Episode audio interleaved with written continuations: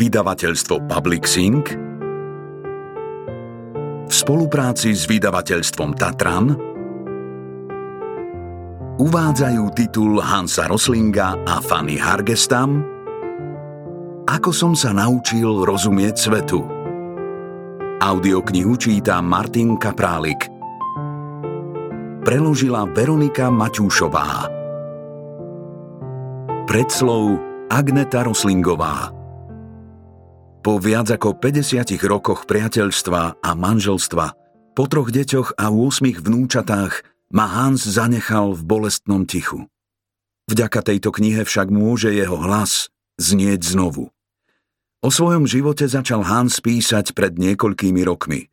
Skúsenosti vlastnej rodiny chcel použiť na vyrozprávanie príbehu o spoločenskom rozvoji, poukázať na podobnosti medzi životmi ľudí z generácie jeho starých rodičov, ktorá sa narodila vo Švédsku pred viac ako 100 rokmi, a dnešnými životmi ľudí v mnohých krajinách vzdialených od moderného Švédska nielen kilometrami, ale aj životnými podmienkami. Chcel sa podeliť o príbehy, ktoré zmenili alebo posilnili jeho predstavu toho, čo je v živote dôležité, toho, čo sa musí vo svete zmeniť aby sme všetci dospeli k udržateľnej budúcnosti. Hans vždy zdôrazňoval, že nekoná altruisticky, keď zdôrazňuje potrebu rovnosti, aby sme sa vyhli konfliktom a vojne, ale naopak, sebecky. Chcel svet bez vojen pre seba, svoju rodinu a všetkých ostatných. Nebol ani optimista, pretože si nikdy nenahováral, že zmeny, o ktorých hovorí, prebehnú ľahko, rýchlo a jednoducho. Sám seba nazýval pozibilistom a vždy sa snažil presvedčiť svojich poslucháčov, že je možné vytvoriť svet, v ktorom každý dostane spravodlivú šancu prežiť život v primeraných podmienkach. Rád sa venoval cespoľnému behu, ale vždy používal mapu a kompas, aby vedel, kde sa nachádza a išiel správnym smerom. Naznačuje to, ako analyzoval každú situáciu. Správny smer nájdete len vtedy, ak viete, kde ste a čo je okolo vás. V knihe Moc faktov sa hlbšie venuje kritickému mysleniu, ktoré nám umožňuje pochopiť globálny rozvoj. Napísal ju s naším synom Olom Roslingom a jeho manželkou Annou Roslingovou Rönlundovou. Na Slovensku vyšla vo vydavateľstve Tatran v preklade Mariany Bachledovej. Táto audiokniha Ako som sa naučil rozumieť svetu rozpráva príbeh celého jeho života. Prvý raz vyšla vo Švédsku v roku, keď Hans zomrel. V tomto vydaní sú niektoré časti vynechané, pretože dávajú zmysel iba vo švédskom kontexte. A som rada, že v takto upravenej podobe si Hansové spomienky budú môcť prečítať aj slovenskí čitatelia. Hansov odkaz nadalej udržuje a rozvíja nadácia Gapminder a rôznymi spôsobmi aj viaceré univerzity vo Švédsku aj vo svete.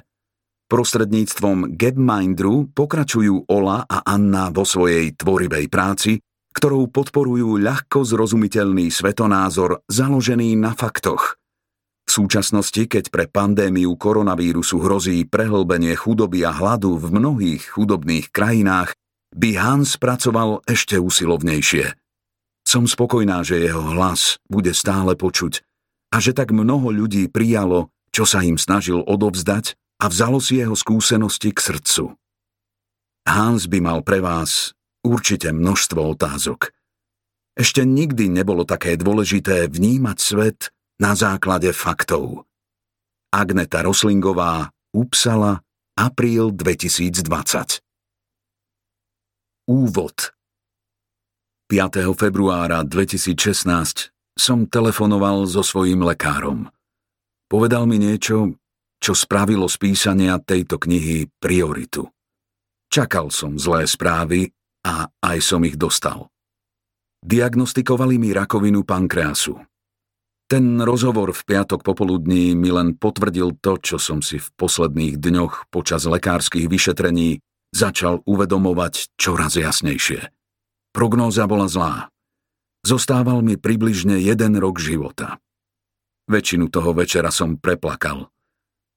Mal som to šťastie, že bola pri mne manželka Agneta, predtým moja krásna mladá priateľka a neskôr celoživotná partnerka. Vďaka jej úteche a podpore našich detí a priateľov som sa dokázal zmieriť s novou realitou. Nezomriem budúci mesiac. Aj napriek nevyliečiteľnej chorobe život pôjde ďalej a budem si ešte môcť vychutnať život na jar a v lete. Choroba spôsobila, že sa môj každodenný život stal nepredvídateľným a môj pracovný harmonogram sa musel zmeniť. Niekoľko dní potom, ako som sa dozvedel svoju diagnózu, som zrušil všetky prednášky a filmové a televízne projekty. Mrzelo ma to, ale nemal som na výber. Okrem toho som si vytvoril konkrétne plány, ktoré mi pomohli vyrovnať sa s týmito drastickými opatreniami. Na prvé miesto svojho zoznamu povinností som presunul položku dokončiť knihu, ktorú som plánoval napísať so synom Olom a jeho manželkou Annou. Už mala aj názov Moc faktov. Posledných 18 rokov sme všetci traja pracovali v oblasti osvety a založili sme neziskovú organizáciu Gapminder. Na jeseň roku 2015 Anna a Ola sformulovali koncept knihy a vymysleli jej názov. Rozhodli sme sa, že si na jej písanie vyhradíme nasledujúci rok a zároveň budeme pracovať v Gapmindri. Po určení diagnózy som sa musel poponáhľať. Rýchlo som si uvedomil, že mám dosť materiálu na dve knihy. Moc faktov je o dôvodoch, prečo je rozvoj v globálnom meradle pre ľudí tak ťažko pochopiteľný, zatiaľ čo táto kniha je o mne a o tom, ako som dospel k tomuto poznaniu. Inými slovami, táto kniha sú moje pamäti. Na rozdiel od moci faktov v nej nenájdete veľa čísel – Namiesto toho tu opisujem stretnutia s ľuďmi, ktorí mi otvorili oči. Prinútili ma pozrieť sa na veci z odstupu a znovu sa nad nimi zamyslieť. Hans Rosling, Upsala, január 2017 Kapitola 1. Od negramotnosti k akademickým úspechom Vždy, keď sa môj otec vrátil večer domov z práce, voňal po káve. Pracoval v pražiarni Lindvals Café v Upsale. Tak som si obľúbil vôňu kávy dávno predtým, ako som ju začal piť. Často som vyzeral, kedy papa príde domov a čakal som ho vonku, keď sa blížil po ulici na bicykli. Zoskočil z neho, objal ma a ja som sa ho vždy opýtal to isté. Našiel si dnes niečo? Keď vrecia plné zelených kávových zrn dorazili do pražiarne, Vysypali ich na pásový dopravník a zo všetkého najskôr ich prešli silným magnetom. Robili to preto, aby odstránili všetky kovové predmety, ktoré sa mohli dostať do vreca pri sušení a balení. Papa mi tie veci nosieval a o každej mi rozprával príbehy. Boli vzrušujúce. Niekedy priniesol mincu a napríklad povedal Pozri, táto je z Brazílie. Brazília produkuje viac kávy ako hoci ktorá iná krajina. Usadil si ma na kolená, otvoril atlas sveta a začal rozprávať príbeh. Je to veľká krajina, veľmi horúca. Táto minca sa našla vo vreci z mesta Santos, vysvetlil mi a ukázal na brazílsky prístav. Rozprával o pracujúcich mužoch a ženách, o ohnívkách v reťazi, na konci ktorej boli Švédi popíjajúci kávu. Veľmi rýchlo som pochopil, že zberači kávy dostávajú najnižšiu mzdu. Iná minca mohla prísť z Guatemaly. V Guatemale vlastnia kávové plantáže bieli Európania. Miestnym, hoci sa usadili v tej krajine ako prví, sa ujdú len zle platené miesta, napríklad zbieranie kávových čerešní. Obzvlášť živo si pamätám, ako raz domov doniesol medenú 5 centovku s dierou uprostred, ktorá pochádzala z britskej východnej Afriky, dnešnej Kene. Myslím si, že nejaký muž nosil mince navlečené na koženej šnúrke okolo krku. Možno sa šnúrka roztrhla, keď rozprestieral kávové zrná, aby vyschli na piesčitej zemi, kým ich naložia do vriec. Pozbieral všetky mince, čo videl, ale túto jednu asi nezbadal skončila medzi zrnami a teraz je tvoja. Dodnes mám mince, ktoré mi otec priniesol v drevenej škatulke. Minca z britskej východnej Afriky ho priviedla k tomu, že mi vysvetlil, čo je to kolonializmus. V 8 rokoch som sa dozvedel o povstalcoch z kmeňa Mau Mau a o tom, že žiadajú kenskú nezávislosť. Otcové príbehy ma presvedčili o tom, že ľudí z Latinskej Ameriky a z Afriky, ktorí zbierali, sušili a balili kávu, považoval za svojich kolegov. Som presvedčený, že moja silná túžba porozumieť svetu sa začala, keď mi papá rozprával o minciach vo vreciach s kávou a ukazoval mi všetky tie krajiny v atlase. Z tejto túžby sa stala celoživotná vášeň a neskôr aj čosi, čo som považoval za svoje najdôležitejšie profesionálne poslanie. Spätne si uvedomujem, že môj otec vnímal povstania proti kolonializmu po celom svete rovnako ako európsky boj proti nacizmu. Pri našich dlhých víkendových prechádzkach v lese mi podrobne rozprával o dejinách druhej svetovej vojny. Politické názory mojich rodičov neboli vôbec extrémne. Skôr naopak, až nudne obyčajné. Môj otec obdivoval každého, kto bojoval za spravodlivosť a slobodu, ale obaja mali výhrady aj voči krajnej ľavici, aj voči krajnej pravici. Rodičia ma neviedli k náboženstvu, ale vštepili mi silné hodnoty. Nie je dôležité, či človek verí v Boha alebo nie. Záleží iba na tom, ako sa správa k svojim blížnym. A tiež, niektorí ľudia chodia do kostola, iní sa prechádzajú po lese a obdivujú prírodu. Mali sme malé rádio v lakovanej drevenej skrinke. Stálo na polici nad kuchynským stolom. Pri večeri sme vždy počúvali správy Národnej rozhlasovej stanice Sveries rádio. Ako chlapcovi mi však viac záležalo na názoroch rodičov, než na samotných správach. Mama zvyčajne komentovala správy zo Švédska, zatiaľ čo papa sa zameriaval na zahraničné novinky a často reagoval veľmi rázne. Prestal jesť. Vystrel sa na stoličke, počúval a zahriakoval mamu i mňa. Po správach sme sa ešte dlho rozprávali o tom, čo sme práve počuli. Raz som sa skoro utopil v odvodňovacom kanáli pred domom mojich starých rodičov.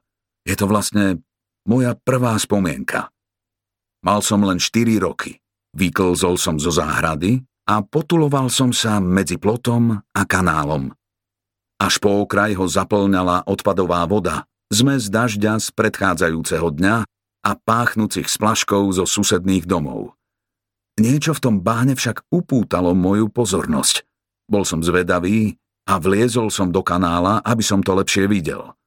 A potom som sa pošmikol. Na šikmých stenách som sa nemal čoho zachytiť. Nemohol som dýchať. Všade bola tma. V panike som sa snažil pretočiť, ale len som sa zabáral hlbšie do kalu. Moja 19-ročná teta ma šla hľadať. Všimla si moje trčiace nohy a vyťahla ma von. Keď potom zasiahla stará mama a odvliekla ma do kuchyne, neskutočne sa mi uľavilo. Dodnes si ten pocit živo pamätám. Stará mama práve zohrievala vodu na kuchynskom sporáku na drevo a chystala sa umyť riad. Namiesto toho vyliala teplú vodu do cínovej vane. Kým som sa vyzliekal, skontrolovala jej teplotu lakťom potom mi pomohla vojsť do vody a umila ma od hlavy až po pety mekou špongiou a množstvom mydla. O chvíľu som sa už spokojne hral so špongiou. Až o mnoho rokov neskôr som si uvedomil, ako blízko som bol smrti. Dokonca ani vtedy, v roku 1952, neexistovala vo štvrti Eriksberg v Upsale, kde žilo mnoho robotníkov z tovární, vrátane mojich starých rodičov, nejaká kanalizácia. Ako štvorročného ma poslali k starým rodičom, pretože mama ochorela na tuberkulózu a musela ísť do nemocnice. Otec ju navštevoval každý večer po práci a so mnou mohol byť len v nedeľu. Celý týždeň sa teda o mňa starala stará mama, ktorá vychovala sedem vlastných detí.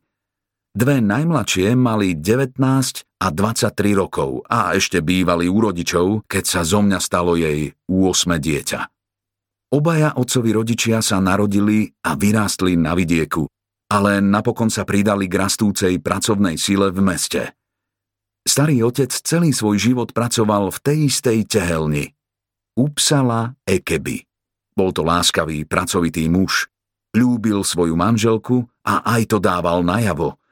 Ich drevený dvojposchodový dom stával so synmi po večeroch po práci a kedykoľvek, keď mal chvíľu času. Právom sa ním píšil. Vďaka internému programu hypoték v Tehelni si mohol kúpiť zalesnený pozemok na okraji mesta a stal sa súčasťou obytnej štvrte pre robotníkov z továrne. Väčšinu stavebného materiálu na dom poskytli vysoké borovice rastúce na pozemku. Starý otec strávil jedno celé leto ich rúbaním a pílením dosiek pomocou obojručnej píly. Na toto obdobie ťažkej práce spomínal celý život. Starký chcel mať čo najmodernejší dom, aký si len mohol dovoliť, ale hygienické podmienky boli biedne, ako vo väčšine obydlí robotníckej triedy. Jediný zdroj tečúcej vody predstavoval kohútik nad drezom v rohu kuchyne. Do drezu sa zároveň vylievali aj nočníky zo spálne, vrátane môjho detského. Jarky, ktoré sa vynuli popri prašných cestách vo štvrti, boli vlastne špinavé, nezdravé, otvorené stoky. Stará mama udržiavala v dome aj v záhrade čistotu a poriadok, ale v lete sme smrad z Jarkov cítili všade.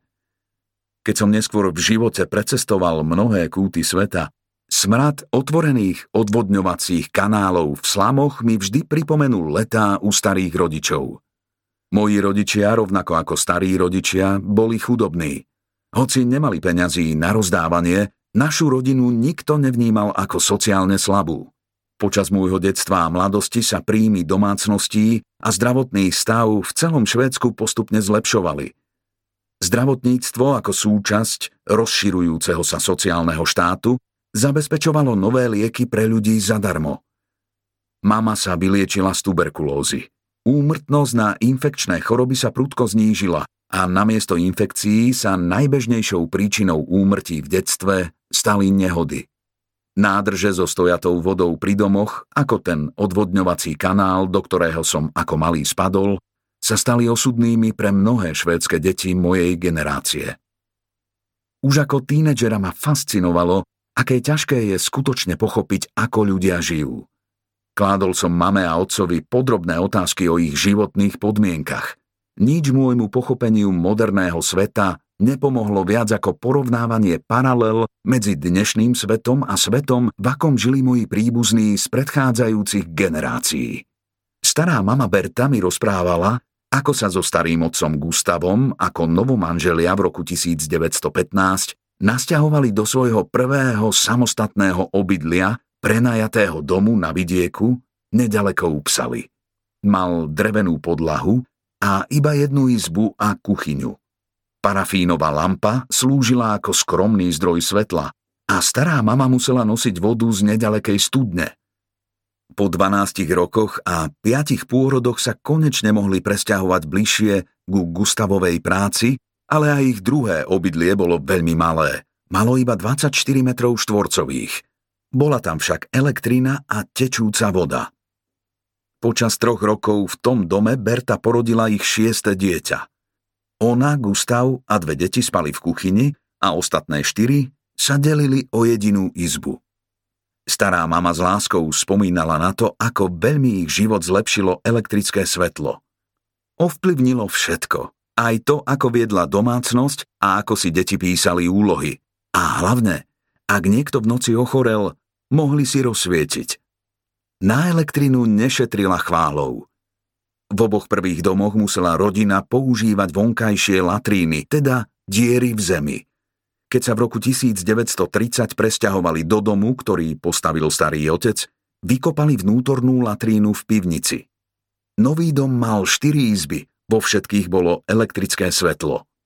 No ešte aj v roku 1952, keď som býval u starých rodičov, používala stará mama na varenie a ohrievanie vody na umývanie riadu a pranie kachle na drevo. V tom roku im nainštalovali aj prvý telefón. V pivnici domu starý otec namontoval vodovodný kohútik a k nemu umiestnil dve veľké cementové výlevky. Stará mama tak mohla ručne prať oblečenie a postelnú bielizeň pre veľkú rodinu vo vnútri a nemusela už všetko vláčiť k nedalekému potoku a potom naspäť. Napriek tomu bolo pranie ešte vždy ťažkou, nudnou a časovo náročnou prácou. Stará mama pozorne sledovala nové vynálezy, ktoré prinášala industrializácia a ktoré šetrili námahu a jedného dňa sa jej sen stal skutočnosťou. Na trh prišla čarovná práčka. Môj otec bol druhé Bertino dieťa, vlastne tretie. Prvé dieťa sa jej narodilo v nemocnici, ale zomrelo. Papa dokončil 6 rokov školskej dochádzky ako 14-ročný. Hneď sa zamestnal ako múrársky učeň v miestnej tehelni, kde starší zamestnanci často s mladými chlapcami zaobchádzali zle. Dnes by sa to považovalo za detskú prácu, no v tom čase mladí muži významne prispievali do rodinného rozpočtu. Otcovi v práci ani tak neprekážali zlé podmienky či nízky plat, ale skutočnosť, že o ňu ako 17-ročný prišiel.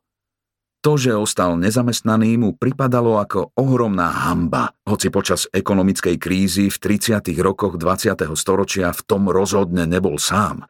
Chcel byť užitočný, tak opravoval susedom topánky. Ráno 9. apríla 1940 zaútočili na Norsko a Dánsko nemecké vojská. Otca povolali do boja len niekoľko hodín potom, ako túto správu odvysielali v rozhlase. Na druhý deň mu pridelili pušku a poslali ho do Landskrony, prístavného mesta v Úžine medzi Dánskom a Švédskom. Odvedenci dostali rozkaz kopať zákopy, ktoré mali ochrániť Švédov pred Nemcami. Otec ostal v armáde počas celej druhej svetovej vojny a postupne ho poslali brániť naše hranice s Dánskom, Norskom a Fínskom. Často hovoril, aké mal šťastie, že nikdy nezažil útok. Počas tých rokov v armáde ani nezačul, že by niekto vystrelil z rozčúlenia. Vždy mi pripomínal, aby som bol vďačný všetkým krajinám a vojakom, ktorí niesli bremeno boja s nacistami a ich spojencami. Sovietský systém sa mu však nepáčil – sme proti nacistom aj proti komunistom, vravieval. Od začiatku zahrňal do toho sme aj mňa. Desili ho aj kolonizačné vojny vedené európskymi krajinami, pričom niektoré z nich len nedávno okupovali Nemci. Papa sa vždy bál, že zo seba urobí hlupáka pred vzdelanými ľuďmi. Nerád chodil autobusom, lebo si nebol istý, ako si má kúpiť lístok. Nechodil sa prechádzať do knihkupectva, pretože nevedel, ako má prísť k pokladni a čo sa stane, keď to spraví. Istý čas robil donášky potravín a niekedy ho zákazníci z vyšších vrstiev pozvali k stolu. Vždy slušne odmietol, pretože si uvedomoval, že neovláda zásady správneho stolovania. Nakupovanie v supermarketoch u súkromníkov u ňoho neprichádzalo do úvahy – Chodil iba do kopu potravín, ktoré vlastnili a prevádzkovali ľudia z robotníckej triedy ako on. Mladý Orly, skautský oddiel, organizovaný mládežníckou sekciou sociálno-demokratickej strany, bol jedinou organizáciou pre mladých. Hnutie pracujúcich poskytovalo svojim členom skupinovú identitu a môj otec a jeho priatelia sa v ňom cítili bezpečne. Po vojne mal niekoľko krátkodobých zamestnaní, a potom získal miesto ako pražiar kávy v Lindvals Café a zostal tam takmer 40 rokov. Po večeroch schádzal do svojej stolárskej dielne v pivnici. V našej rodine sa pokazené veci opravovali, nevyhadzovali sa. Keď sa zlomila rúčka na našom prvom plastovom bedre, papá vyrobil novú z dreva.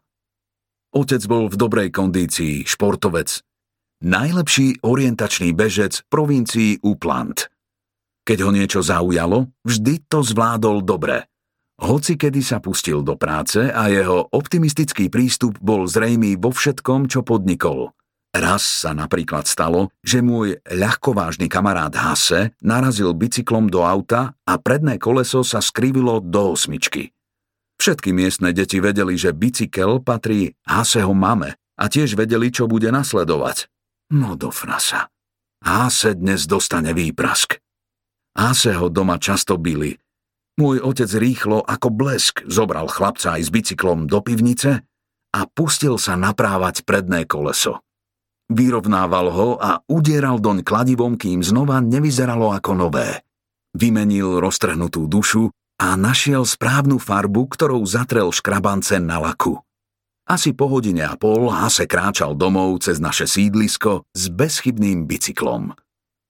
Rodina môjho otca boli obyčajní ľudia z robotníckej triedy, ale mama sa narodila v najnižšej vrstve spoločnosti. Zo zahambujúcej biedy ich vytiahla jej mama, starká Agnes, a zabezpečila im dôstojný život. Cudzím ľuďom mohla Agnes pripadať ako každá druhá stará pani v domove dôchodcov, no my sme ju vnímali ako hrdinku. Keď sa mama spýtala svojej vtedy 88-ročnej matky, či ju môže nejako potešiť, Agnes odvetila.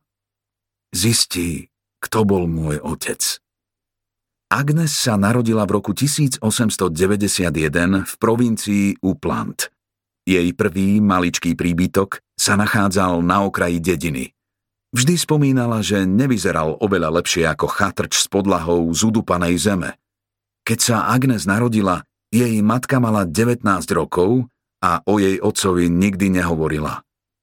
Podľa tradície, o ktorej sme sa dozvedeli až o mnoho rokov neskôr, mohla slobodná žena pomenovať svoje dieťa ako jedno z manželských detí jeho otca, tým mu dať šancu identifikovať ho.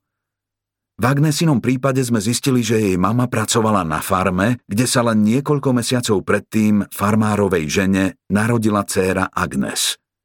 Otec dieťaťa a možno aj miestna komunita by tú narážku pochopili. Ako dospelý som sa opýtal svojej starkej, či sa ako dieťa cítila o niečo ukrátená. Odpovedala bez váhania a rozhodne. Nie, necítila. Nikdy. Mama každý deň priniesla na stôl jedlo. Mali sme strechu nad hlavou a čisté, teplé postele na spanie. Na nohách sme mali topánky a každý deň sme mohli chodiť do školy. Všetci moji starí rodičia chodili do školy 4 roky. Koľko sa toho naučili? Pamätám si, ako si starý otec Gustav slabikoval slová, keď si chcel prečítať noviny – ani jedna stará mama mi nevedela prečítať rozprávku. A otcovi rodičia nevedeli jeden druhému nahlas predčítať z novín. Moji rodičia boli dosť vzdelaní na to, aby si vo voľnom čase mohli čítať romány. Generácie prešli rôznymi štádiami gramotnosti, od úplnej negramotnosti cez základnú čitateľskú zručnosť a dobré ovládanie vlastného jazyka až k ovládaniu cudzích jazykov – Moji starí rodičia dosiahli pri najlepšom základnú úroveň čítania. Starký z otcovej strany ma dokonca varoval pred čítaním. Čítaním si pokazíš oči, tvrdil. Vždy sa cítil nesvoj, keď jeho deti a vnúčatá pchali nos do knižiek a radšej sa venoval stolárčine a rozprávaniu o veciach, ktorým rozumel a mali rád. Starkej Agnes som sa opýtal aj to, prečo si vzala alkoholika. Nenaučila sa od svojho nevlastného otca dosť o tom, ako sa žije s mužmi s komplikovanou povahou. Zalúbila som sa, odvetila bez úsmevu. Muži z dediny jej pripadali zanedbaní a hrubí. Robotníci na farmách si nikdy nenechali uísť príležitosť plesnúť ma po zadku, alebo sa ma inak nevhodne dotýkať, povedala. Častovali ma všelijakými menami, pretože sa mama prespala. Vedeli, že by som sa to nikdy neodvážila povedať nevlastnému otcovi. Potom raz v lete prišiel Vile do dediny kopať jarky. Vileho otec pracoval ako robotník na farme bez vlastnej pôdy, ale chlapec vyrastal na predmestí Štokholmu a slúžil v armáde. Pomáhal Agnes s vedrami s mliekom, chválil jej vlasy a po práci sa vždy umil. Vile nebol iba čistotný a slušný, ale tiež sa Gagnes správal ako k človeku, ktorý si zaslúži úctu a nie ako k nemanželskému dieťaťu. Také dobré spôsoby boli dovtedy v dedine nevýdané. Agnes do mesiaca otehotnela. Vile sa zachoval podľa v tom čase nepísaného pravidla dobrých mravov. Predmanželský sex je dovolený, ale ak počnete dieťa, musíte sa vziať. Starký Vile veľa pil Snažil sa s tým prestať, ale pravidelne znovu prepadol alkoholu. Bol však veľmi zručný murár, keď nepil, dobre zarábal a nikdy nebil svoju ženu ani deti. Agnes vychovala tri deti.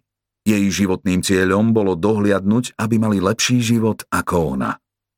Dvakrát sa jej do cesty postavila vážna prekážka v podobe choroby. Prvý raz ochorela na tuberkulózu a neskôr na rakovinu konečníka. Zachránila ju všeobecná bezplatná zdravotná starostlivosť. Agnes sa vyliečila z tuberkulózy a ako zázrakom aj z rakoviny. Moja mama a jej sestra ešte neboli ani školopovinné, keď ich matku hospitalizovali, takže sa o ne postarali v štátnom detskom domove.